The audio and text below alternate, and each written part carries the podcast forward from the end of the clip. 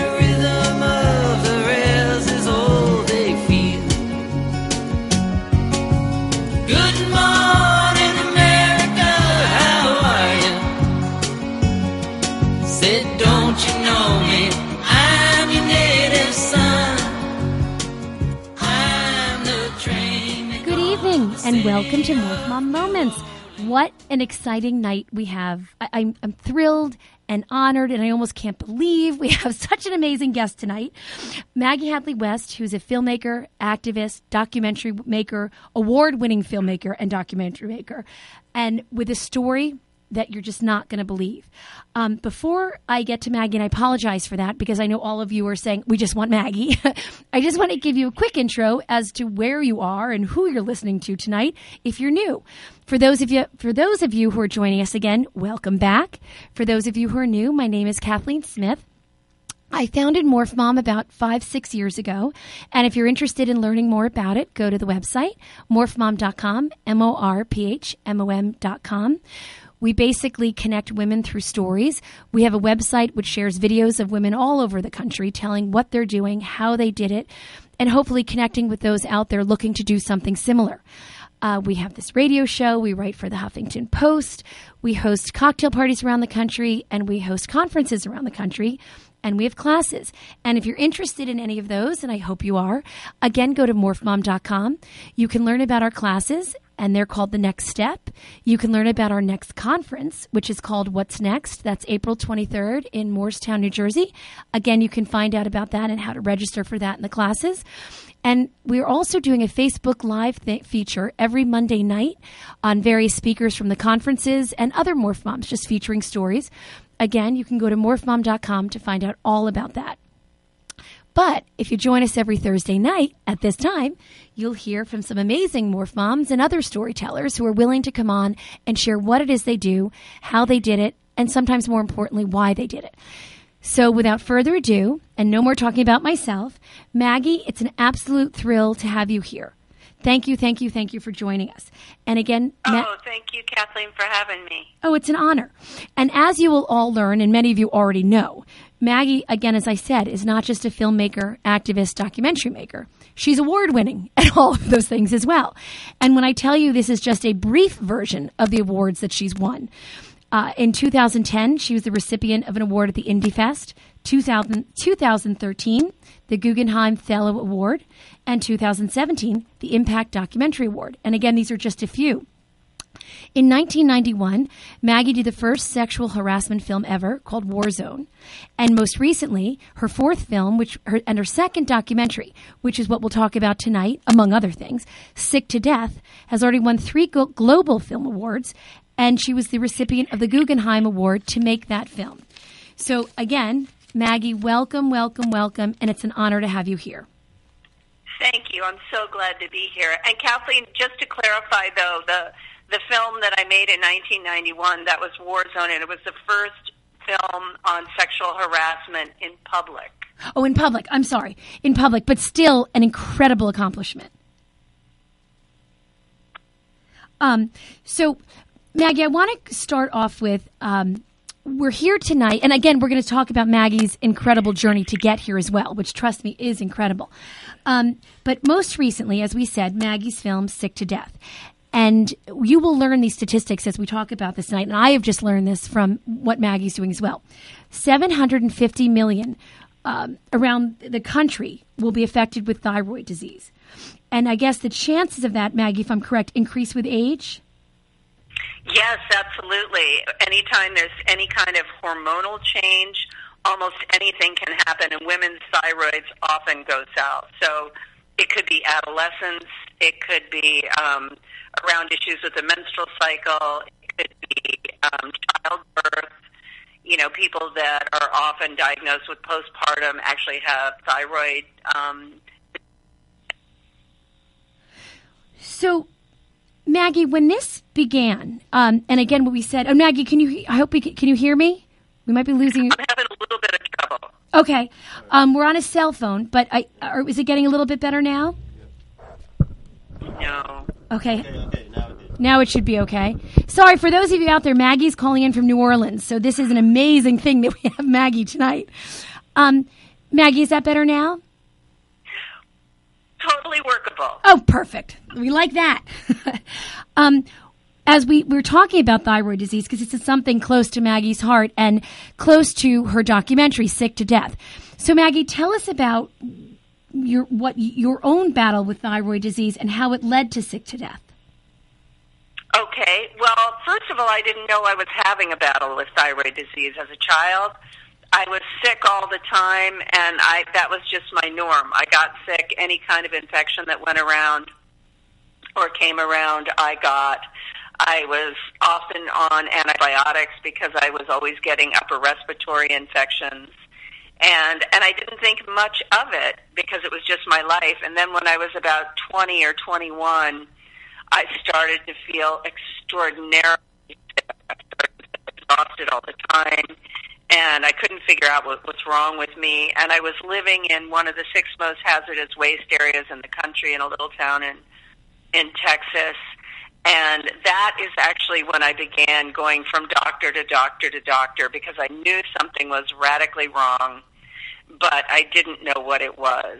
And it wasn't until I was 32 years old and my thyroid swung into hyperactivity and I was diagnosed with what's called Graves' disease, which is the autoimmune version of hyperthyroidism, that I even knew I had any problem with my thyroid. And once that happened, then I was told to drink radioactive iodine. It would kill my thyroid, and then I would become reliant on medication. And so I did that because I couldn't find another solution at the time. And I continued to be sick, and then it took me more decades to figure out what was going on. So there's mention, so you visited hundreds of doctors during this, and were they giving you, like, varying diagnoses? Like, what happened that each doctor was sort of not helping you achieve or get on the road you were supposed to get on? Well, most of the time they were telling me that there was nothing wrong with me, that I was fine, and that all my lab tests looked good, and it was I was telling doctors how I was feeling. They just didn't understand. And you know, to a couple of doctors' credit, there were a few people along the way that really were really trying to help me, but nobody could help me. And the thing that was interesting to me retrospectively is I was always talking about my body temperature, because that was one of the symptoms. I felt feverish all the time. My body temperature would be very, very low, and then when it was normal by traditional medicine standards, I would feel as if I had a fever. But I was, my experience was denied over and over and over again. And it wasn't until I became hyperthyroid that it was like, oh, well, wow, there is something wrong with you. But there was no explaining what the 30 years prior to that had been all about. So aside from the, all the health issues that you were struggling with, was there a sense of sort of a depression part of this where you're thinking, there is something wrong with me? Why can't somebody figure this out? Oh, yeah. It was very emotionally debilitating because, and I tell this story in the film Sick to Death, but it was very debilitating to know that something was wrong and to be so desperate to try to figure it out. And, that's when I started calling myself Dr. Maggie and having nobody listen to me because, it made me feel like a hypochondriac, which is often what happens to women, that our experiences are denied until they're irrefutable. And it wasn't until I was, 50 that I found out that the test that I had been given many, many, many, many, many, many times for thyroid disease, which is called the TSH test, actually misses 85% of people because that test only measures the thyroid hormone in your pituitary and not the thyroid hormone in the rest of your body. And you need it in every cell, every organ, and every bone in your body. And if you're not getting it, you have what appear to be all of these strange symptoms. And as I learned in the process of making the movie and talking to these experts and other patients, there was nothing. When did you decide, having gone through all of this, when did you decide to document this and to make this into a documentary? Well, that's a good question because, about 12 years ago, one of the very first people that really caught on to what had been going on with me in my entire life was a guy by the name of Dr. John Lowe, and he was in Texas. And John said, Maggie, you should make a movie about this. And I was like, that's ridiculous. There is no way I'm going to make a movie about this, because I'd already made 4 movies, and I wasn't going to make a 5th movie. And plus, I didn't want to make it. It was just way too intimate is how it felt to me. But when I realized, when I was 53 years old, and this is the story that's also told in the movie Sick to Death, when my doctor here in New Orleans, who I met on a fluke, opened this medical book, and it was literally a roadmap of experiences and symptoms I'd had my entire life, and I burst out crying, and then after that, I was just furious because I was totally cool with it being me. Yeah. It was just me. I was on my path. I could, keep it moving. But when I realized that there were millions of people just like me having similar or identical experiences, then I was really mad. And I was like, okay, here I come, pharmaceuticals. So, and you'd made a documentary prior to that. What was it like making the documentary but about yourself, like featuring yourself and really having to open up and reveal your life in that documentary? God awful. I don't suggest it to anyone. It's a very difficult thing to do. And all of my films had featured me in some form or another, which I was always trying to get out of. And that's actually been my saving grace, because if I were a narcissist, it would be an awful movie. But because I'm not, and my intention is to serve, I used myself the same way you know, I use myself as a vehicle. So I think of myself as a metaphor for every woman. And so it's my experience that matters and linking that to other people, not, you know, whiny Maggie's poor story. It's incredible, your story, and how many literal decades that it spanned, what you had to go through and endure. And I think it's, and I'm sure everyone out there agrees, an incredibly generous gift that you did for people out there who are just so frustrated at the end of their rope and don't know what to do or what's going on. And to have someone out there saying, you know what, I did this, I went through this, to have someone understand and give them direction and some sort of a solution or an answer that they've been searching for. Yes, you're absolutely right. And that was always my imperative. And so the first thing that I did was I built a website. And the website is sick2death.com. And I basically culled together all of the information from some of the best thyroid activists and doctors in the country. And I got them on my team, and I created a resource for anybody that's looking for help. And so on the website, sick2death.com, people can figure out how to test themselves. They can figure out why the tests don't necessarily work. They can figure out what tests to ask for. They can see the list of all the symptoms. They can see the trailer to the movie. They can buy the movie. They can see the medical book that inspired the film. There are research studies there. There's an enormous amount of information and links to lots of other people's work, you know, the good doctors, good pharmacists, people that are out there really trying to help people, because there's hundreds of millions of people that are really sick and suffering. And I can't even imagine how in one day, or just listening to you right now or going to that website after decades themselves having gone through this to just get an answer, that it just must be the most, satisfying, immensely grateful day of their lives to have someone say, look, I get it. I've been there. I've done it. And here it is. What were some of the symptoms? And I know there are many symptoms and it varies with most people. What are some of the most, traditional symptoms, or I don't know if traditional is the right word, but symptoms that people should look out for? No, I think that's a good way of characterizing it, actually. There are signs and there are symptoms. And the signs are the physical signs that indicate that somebody might have a thyroid problem. And, for instance, my hair is very fine, it's very thin, my eyebrows don't grow in the outer third of my eyebrows, my palms have a yellowish cast to them, I have circulation problems, I have a tendency to be heavier than I would like to be, regardless of the fact that I eat clean and I exercise. Mm-hmm. And those are very typical signs. There's people are often kind of puffy looking.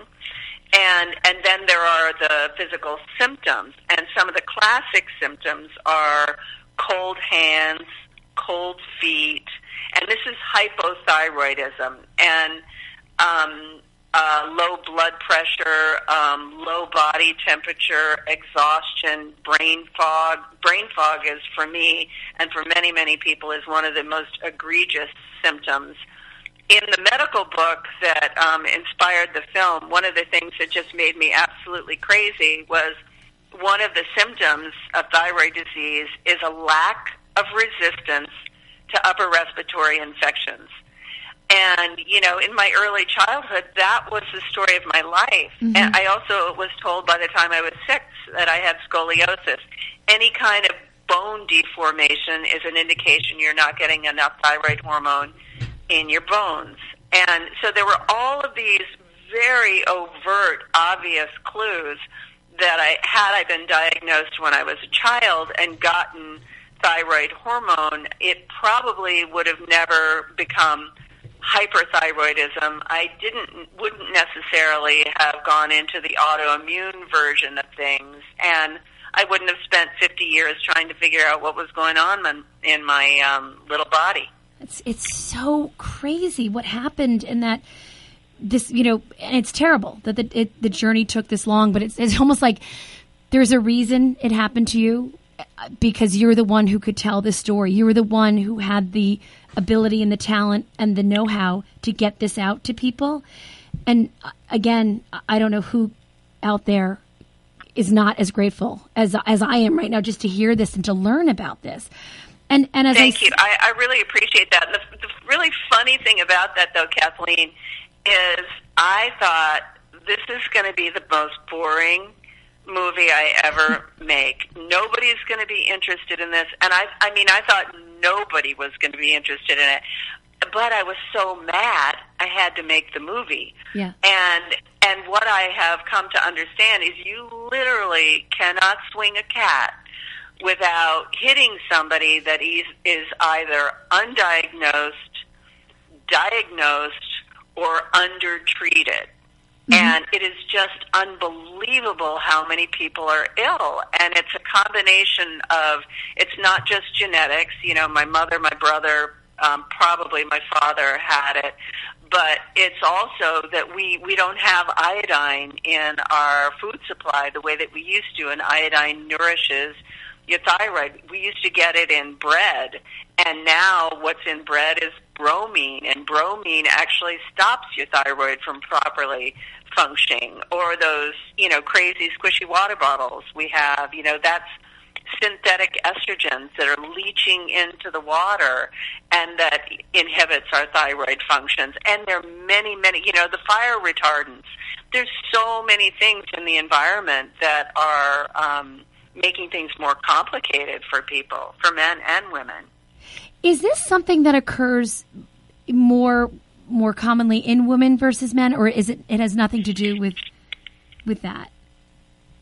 I think what it is women are more symptomatic. Okay. You know, a number of the doctors in my, almost all the male doctors in my film are hypothyroid, by the way. Mm-hmm. But when I did an open call for thyroid patients, it was almost all women that showed up.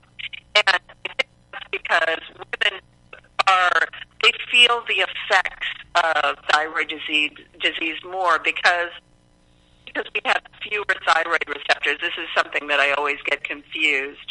But it's different between men and women. Mm-hmm. But one of the doctors in my film said, whenever there is a man who is depressed, his thyroid is not working properly. And there's a research study on the website called the STAR Report, and that study indicates that the natural desiccated thyroid, which is the natural thyroid hormone that most patients are denied, is actually more effective. T3 is more effective in treating thyroid disease than antidepressants.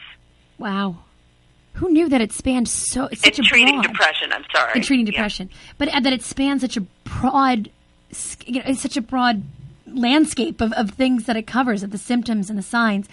I want to step back just a little bit. And as I mentioned before, Maggie is a filmmaker and documentary maker and activist. And Maggie, can you tell us a little bit about your journey, how you got into this in the first place, just filmmaking in general?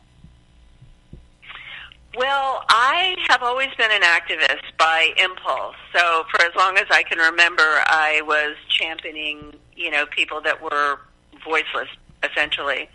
And when I was in graduate school for fine art in New York City at School of the Visual Arts, I went to a yard sale one day and I picked up a Super 8 camera, and I thought I was just going to make little art films. And then I woke up one morning and I thought, oh my God, I have a weapon.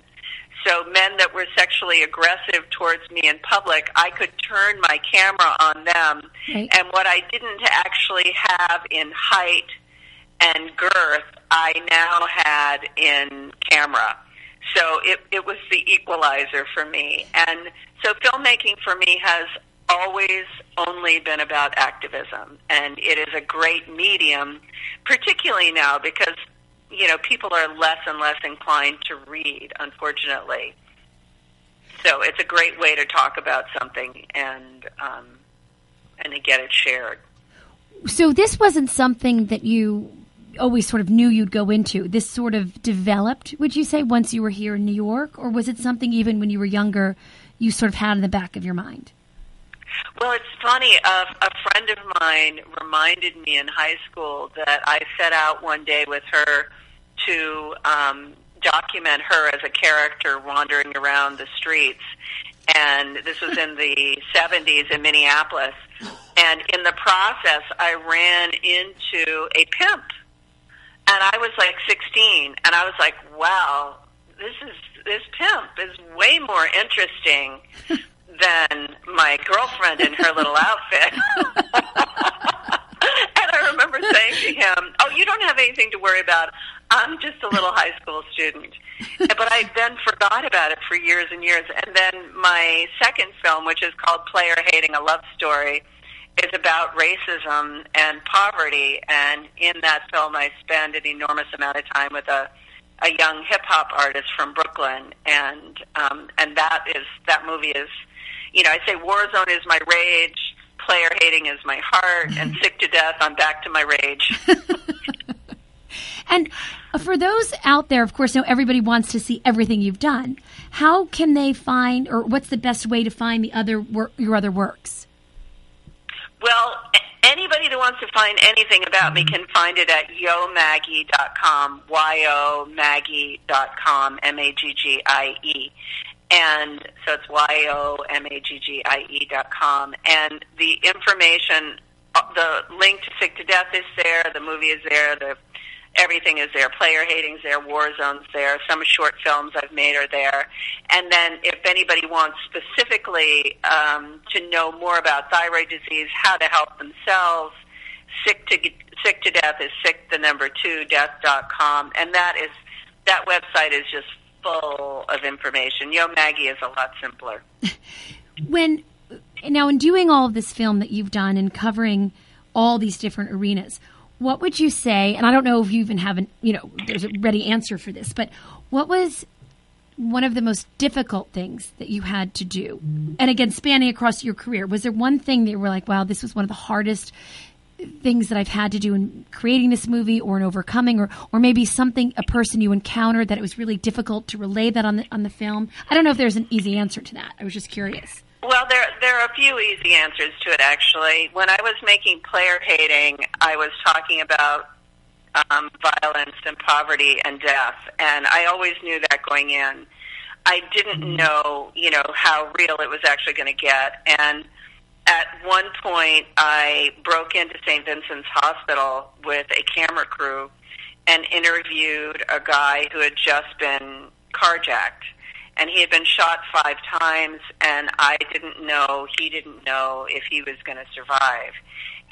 But he knew about me. He knew what I was doing, and he knew I was on his side, and he let me interview him. Wow. And it was breathtaking. It was the most terrifying thing I have ever done. It was so scary. I'd never seen anybody that was shot, and then I went back to visit him quite a few times after that without the crew, and he was like, he couldn't believe that I would do that, and I couldn't believe that he wouldn't know that that's just what you do, right. And that was a very complicated thing. And then,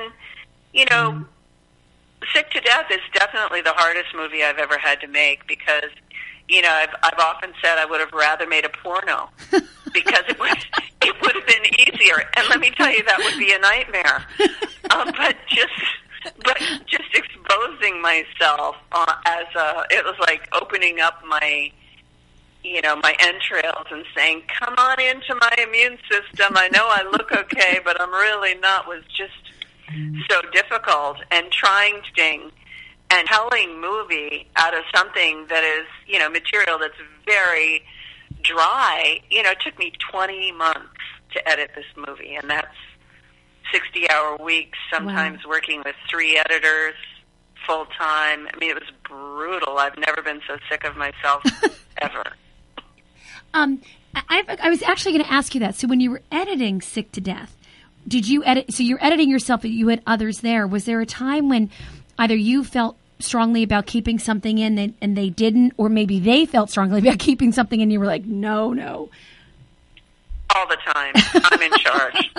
Yeah, that's the bottom line with my films. Nobody has any kind of creative control over my films. They have creative input. Right.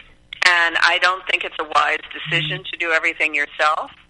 And I didn't. I had at least 10 focus groups in the process of the edit, because it's important to know that what you're trying to do is getting across. And there were always, I mean, if I had had my way, I would have made it a lot funnier. But the truth is, you know, I'm talking about something really serious. Yeah. So I had to walk a fine line where, you know, yes, it's definitely funny and I want people to laugh, but it's not funny the whole way. So, which is really what I would have done, because that would have been a better way for me to hide. Right, right. Which that just has to be, as I even think about it, like exposing yourself like that. I give you such credit. And again, it was, I think, one of the most generous, selfless things you could have done for everybody out there. But I just can't imagine how difficult that had to be. And I give you so much credit for doing that.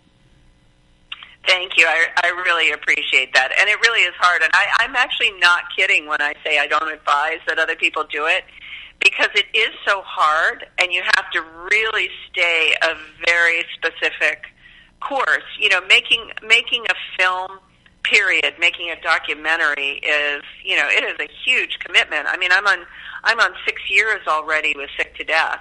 Wow. And I had lots of people waiting in the wings for the movie that didn't know anything about filmmaking, and they just thought, you know, some of those people actually thought I was a liar. And yeah. Right. You know, I wasn't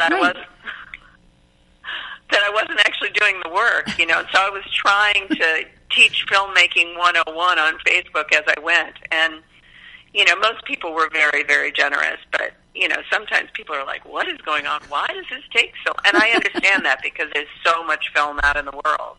Well, not to mention that when you were making Sick to Death, you actually were sick to death. You probably weren't feeling well a good portion of it, right? Yeah. Yes, and you know, and it actually made me a lot sicker, and I knew that was a risk, because, you know, films are very, very stressful, they're very expensive, there's an enormous amount of pressure, and so I knew that it was a risk. I knew that there was a very good chance that it was not going to make me better, but I didn't really know how bad it would get. And it's still, and I'm still, you know, and I'm still recovering from it. And I really don't mean to be, you know, woe is me, but it's a tough thing to do for the most stalwart and healthiest of people. And I get that. In fact, only 1% of films get made, by the way. Really? Yeah, that includes scripts, but yeah, most films don't get made, because it's just such a difficult, long, and really committed process. I guess that leads to the most important question right now is, how are you feeling now? I am feeling better.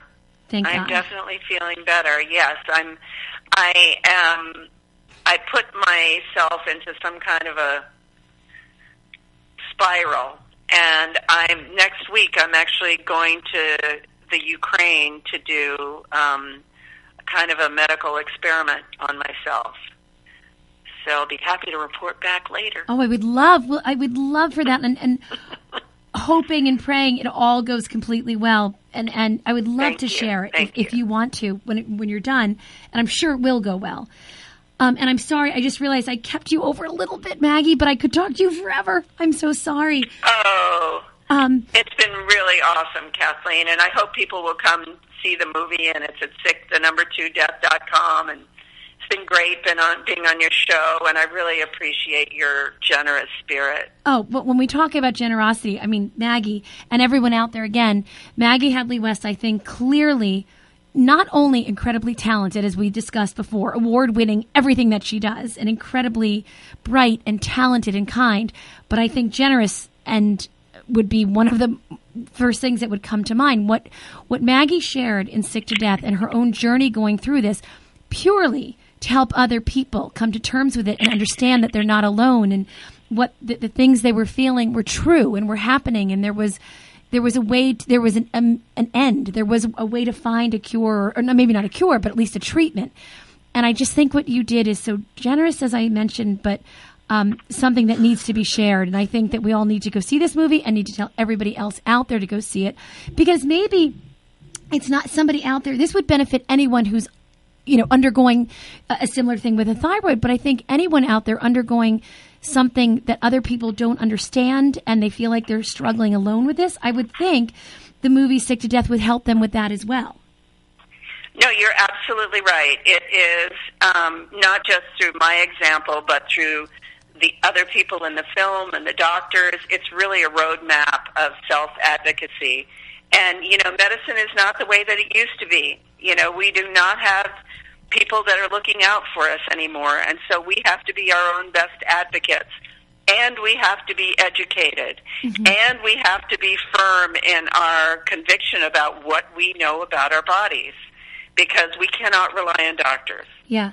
And I think we, like you just said, relying on others who've gone through something similar is this connection. And you have begun that connection. And I just thank you. And absolutely. I thank you. Absolutely. Thank you so much, Kathleen. So, Maggie, it was an absolute joy to have you on. And again, I'm sorry I kept you over, but it's selfish because I didn't want you to go. And I admit that. To do it. Thank you.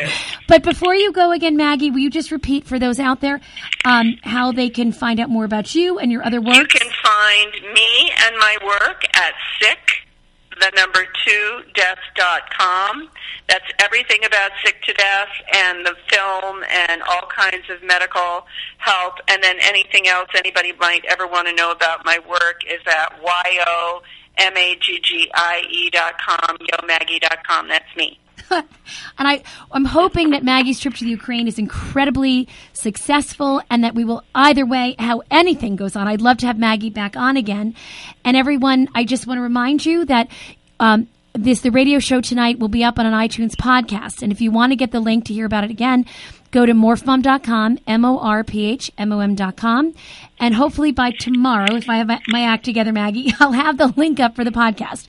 And you can listen to it again. Excellent. Thank you so much. And thanks to your listeners. I will try. And again, just a quick reminder, April 23rd is our Morph Mom Conference in Morristown, New Jersey at the Morris Museum.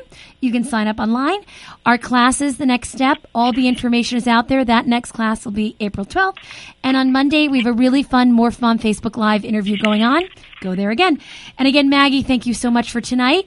Everyone out there, thank you for listening. And we'll see you next week. Good night, everyone.